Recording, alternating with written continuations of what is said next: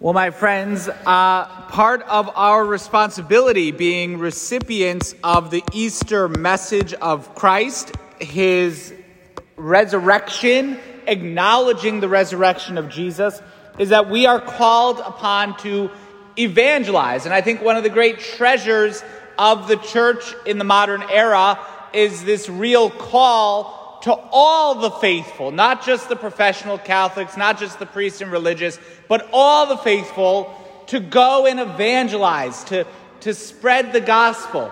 And so each one of us is called to actually be an evangelical witness, to actually be engaged in the spreading of the gospel. And unfortunately, many times we may, we may scratch our heads, and I do it's like, how do I do that? Right here, big task. Go tell everyone about the resurrection of Jesus Christ. But how do I do it?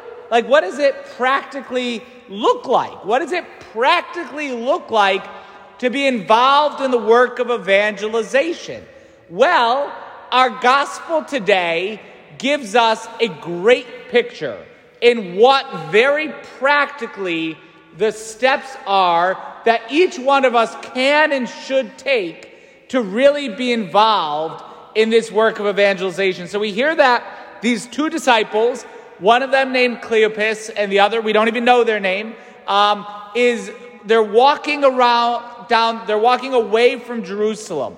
They're, and it's, it's so interesting because it's not like they got up early in the morning and decided to get on the road and they missed the news that the tomb was empty. Like, they heard the news.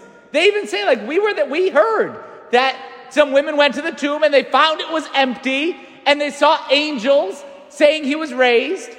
And then they're still like, yeah, but we got to get on the road. So we'll see it. Good luck with that, right? Like, how ridiculous. You would think, like, you're disciples of Jesus and Jesus' tomb is empty. Stick around for a few minutes and see what happens, right? Maybe postpone leaving for a day, but nope.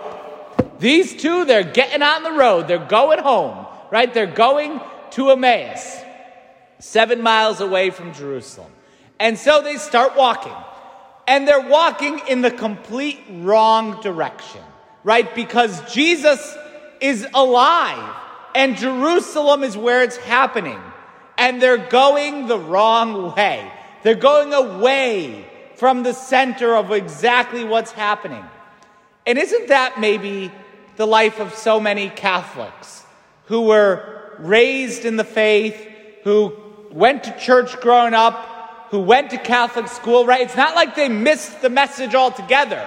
They got it to some degree. But now I'm just going to go on my way. I'm going to just go do my thing. And how many people have fallen away from the church? Uh, and that the call to the new evangelization is not as much preaching the gospel to people that have never heard it, but it's representing the gospel to the people that maybe had been exposed to it at one part, point in their life, but have since fallen away. And that the gospel has since become unimportant to them.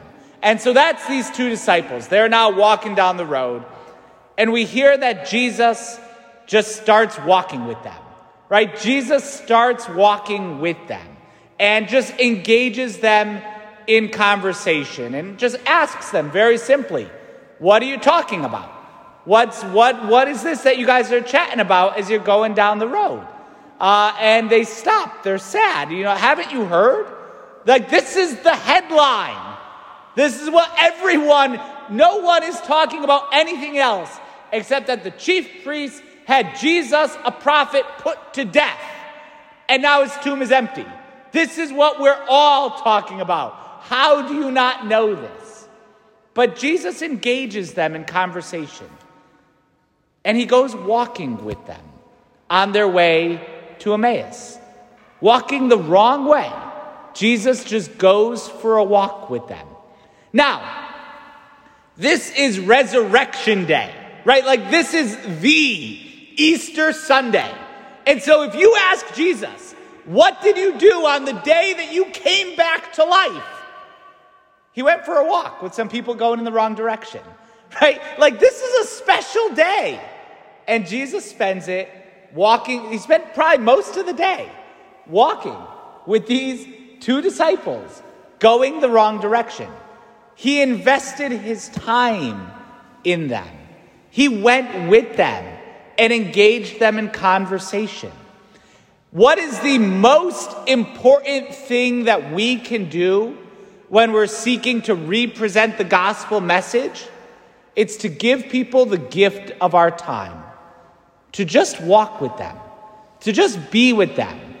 Jesus doesn't start by like stopping them in the road, turn around, you're going the wrong way, get back to Jerusalem, don't you know?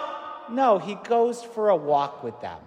He walks with them in the direction that they're going. He accompanies them. He's with them. And we should take that as our first step in evangelization to just be with people, to be with the people, our friends, our family members, to find time to spend with them, to really build up true and authentic friendship, not as a means to an end but to really care about people. They're people, they're not projects. People aren't projects, they're people. They're people that we know, they're people that we love. And so we should, the first step is just to be with them, to listen to them, to talk to them, just to have those basic human relationships and to be a good friend, right? To be a good family member not a subpar friend who's always off doing something else, but to be a really good, caring, compassionate friend. That's the first step. Jesus goes walking with the disciples. Then, as the opportunity presents itself, then he begins to teach them. When they're open to it, when they're open to listen to him, when, when they're there and they're having conversation, he slowly begins to teach them. And so that's the second step that we take the times and opportunities that we have that will arise in the normal course of friendship and interpersonal relationships to teach, just to, to share the truth of what we know, to be able to, to share how religion has affected our life, to share what we know about the truth about who Jesus is if someone asks us questions, well, why does the church teach this or what's up with that? To be able to give an answer, right? To be able to, to say, this is, this is what is, or if I don't know, to be honest and say, I don't know, I'll have to look that up for you. There's all kinds of times that someone will ask me, like, well, Father Casey, what about this or that? And I'm like, I don't know, I'll Google it, right? We'll see, we'll see what comes up. Uh, because, okay, I don't know, but I'm happy to look it up for you. I'm happy to look into that for you. And so, when the opportunity arises in the course of those human relationships, then there's the chance to share the teaching, to be able to, to point out the scriptures, right? Jesus opens the scriptures for them. He tells them all those things in the prophecies that would point to what would happen to the Christ. And so he teaches them, and they're walking along, and he's gently teaching them, doing a Bible study right? That's what the, this is a Bible study he's doing with them now. He's teaching them how Scripture points to him. Probably the first and best Bible study in all of Christianity. He's teaching them these things. And when they get to where they're going, Emmaus, seven miles away, they, they, they're so moved by this conversation, they ask, please stay with us. Say, don't go out, just stay with us. We want you to stay with us. We don't want this time of conversation, this time of encounter to end. And so stay with us. And then we get to the third point that he stays with them. And it happened that while he was with them at table, he took bread, said the blessing, broke it, and gave it to them, which is gospel language for the Eucharist. It's the sacraments. He did what he did at the Last Supper took bread, blessed it, broke it, and gave it. And so it's the sacraments. And so the third step in evangelization is to have this encounter in the sacraments, particularly the Eucharist, to come to Mass and to see Christ and to encounter Him in the sacrifice of the Mass, but the other sacraments as well, to make a good confession, to be able to receive any sacraments of initiation we haven't received, right? The sacraments. To bring someone to the sacraments. Now, here's a point. We don't start with, Jesus doesn't start with the sacraments either, right? You want to get someone re encountering our Lord? Don't just say, well, go to church, right? Just, just go to church. Why? That's what everyone else does. Just go to church. No, start with walking with them then help the teaching. And then comes that moment of encounter in the sacraments. It's the high point. It's something that we have to lead people to. You don't just throw someone unprepared into a church. We gently lead them along. And so that's what happens. That they, it's that, now that third point, that they know him. They come to know him in the breaking of the bread, of the Eucharist. And he vanishes from their sight and they realize they've been walking in the wrong direction. And they run. They run the seven miles. I went for a run for the first time over a week ago in the 90 degree heat.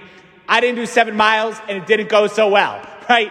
But these guys just walked seven miles to Emmaus and they turned around and they ran seven miles back to Jerusalem to go and share that we encountered the Lord. And so those who have received the gift of evangelization, now become the sharers.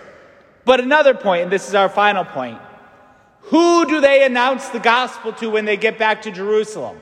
Who do they share it with? The 11, the apostles. And so it happens, and that we need it, and we shouldn't, you know, be too clerical in our mindset that when someone has this encounter with Christ, it's even the clergy, the hierarchy of the church, that need to be reached by that evangelization, right? The bishops, the priests, the deacons, the pope, all of us need to be shared with the gospel. So often I'm inspired by talking, particularly some of our college students who are really coming to live the faith in the midst of being in college. And I'm inspired by the way that they've come back to know Jesus, and it encourages me to be more, more dedicated in my life as a priest. And so, when we encounter the Lord, we don't just share it um, with, you know, not priests. No, we actually, they, they preach to the apostles. These two encounter the apostles, and they tell them about the resurrection. And so it's this beautiful cycle. And so, we have to evangelize. We have to spread the gospel. And this is how we do it. And so next time we get intimidated, maybe, by what we need to do, go read that gospel of the way to Emmaus from the end of Luke's account, right? And let's see that it starts with relationship, and then it's gentle teaching, and then ultimately it's the sacraments, which leads to then evangelization itself. And so let's ask our Lord for this grace to encounter Him ourselves and to be courageous in sharing Him so that many more people may come to know and see our Lord Jesus risen from the dead.